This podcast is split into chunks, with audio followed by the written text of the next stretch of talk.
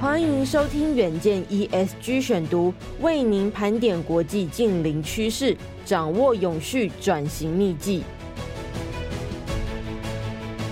各位听众朋友，大家好，欢迎收听本周的 ESG 选读。今天要为您选读的文章是：品质实在太好了，乐高积木大概需要一千三百年才能够分解，替代塑胶反而产生更多碳排放。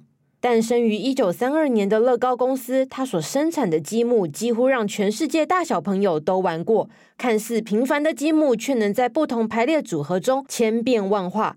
不论是城市系列、创意系列、孩子最爱的德宝系列，或是联名合作的超级英雄系列、星战系列等等，它风靡的程度令人叹为观止。而近年推出的铁达尼号世界地图、巴黎铁塔与花艺系列等等，更令玩家爱不释手。多年下来，乐高不仅伴随着许许多多的孩童成长，它所代表的文化、教育、艺术、设计意义，在玩具史上有着代表里程碑的划时代重要性。对于喜爱乐高的玩家来说，它是一种信仰。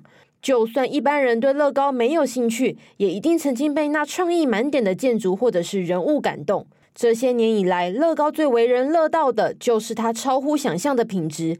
也许一个成年人三十年前在玩的乐高，现在就连自己生了孩子以后，那些乐高依然能够完美拼切。乐高基本上是最能肩负传承责任的玩具代表。成功的关键，除了早年独家的设计规格之外，它扎实的用料和最严格的品管过程，是造就这一切的根本。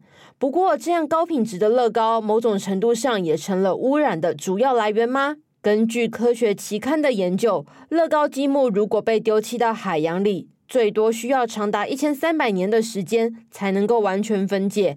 乐高的积木成分主要是俗称 ABS 的树脂塑胶材质，它是由石油提炼而成的。根据统计，大约两公斤的石油才能做出一公斤的 ABS。它是一种强度高、韧性强、方便加工成型的热塑型高分子材料。除了用于一般家电外壳作为材料之外，乐高的大部分产品也都是由 ABS 塑胶制成。ABS 塑胶十分耐冷，它可以在摄氏零下二十度到六十度的环境中长久保存。它韧性极高，有很大的可塑性。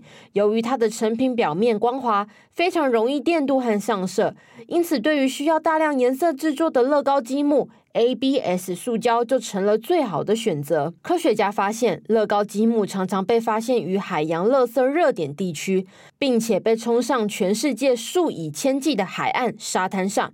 这提醒了人们应该谨慎处理自己的日常家居用品，而不是随意的丢弃。COP 二十八听远见，近邻议题追进度。远见 On Air 从十一月三十号起，每天下午六点都有杜拜 COP 二十八连线报道。由远见杂志社长杨玛丽以及欧莱德董事长葛望平共同主持，岳阳直击 COP 二十八关键进展，欢迎锁定收听。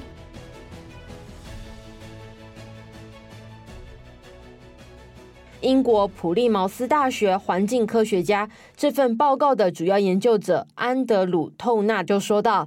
乐高是史上最受欢迎的儿童玩具之一，它最吸引人的地方在于它的品质和耐用性。然而，它超强的耐用性真的是非常令人感到惊讶。在这项研究当中，安德鲁·透纳和他的研究团队分析了从各个海滩收集的五十块明显风化侵蚀的乐高积木，并且确定这些积木的塑胶年龄。并且将这些积木和一九七零、一九八零年代生产但是没有风化的乐高进行比较。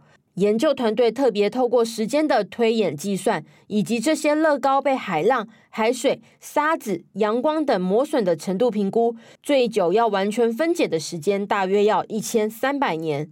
他强调，在这个实验中，他说道。我们测试的乐高积木碎片已经变得光滑和变色，甚至一些结构已经断裂和破碎。这表明，除了保持完整的乐高积木碎片以外，它们也可能分解成塑胶微粒。这些塑胶微粒也可能会被鱼群给吃下肚。乐高一直以来其实都知道自己的产品对于整个环境的影响，所以他们制定了一个二零三零年使用永续来源生产乐高积木的远大目标，包含目前有部分产品使用甘蔗基 HDPE，这是利用甘蔗的化学反应产生的环保塑胶，但是由于技术上和品质上的挑战。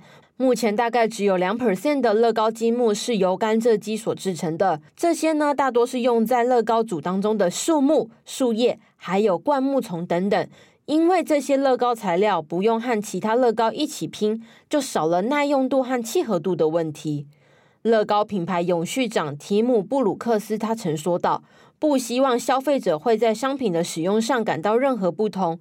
除了新材料必须和旧材料有相容的特性，它的强度、上色力和拼切的方式都要保持稳定。二零二一年，乐高信誓旦旦的表示将用回收保特瓶作为乐高积木永续的解方，但这两年的研究下来，他们发现，为了将保特瓶制作成乐高原料的过程，反而产生更大的碳排放，这与最初的本意就背道而驰了。提姆·布鲁克斯表示，因为回收宝特瓶的 PET 塑胶材质比较软，为了达到和 ABS 相同的品质，它就必须加入其他更多的材质，才能够达到和 ABS 一样的耐受性。但是这样一来一往之间，又需要更多的加工、烘干过程来制作这些材料，反而却有了反效果。然而呢，这只是在实验阶段所发生的问题。如果要将这套方法延伸到整个生产线，那会改变所有工厂的环境，届时碳排放就会更高了。提姆·布鲁克斯说道：“一直到二零二五年以前，将持续投入十二亿美元在永续倡议的目标，并且在二零三二年以前达到碳排放减少百分之三十七的创举。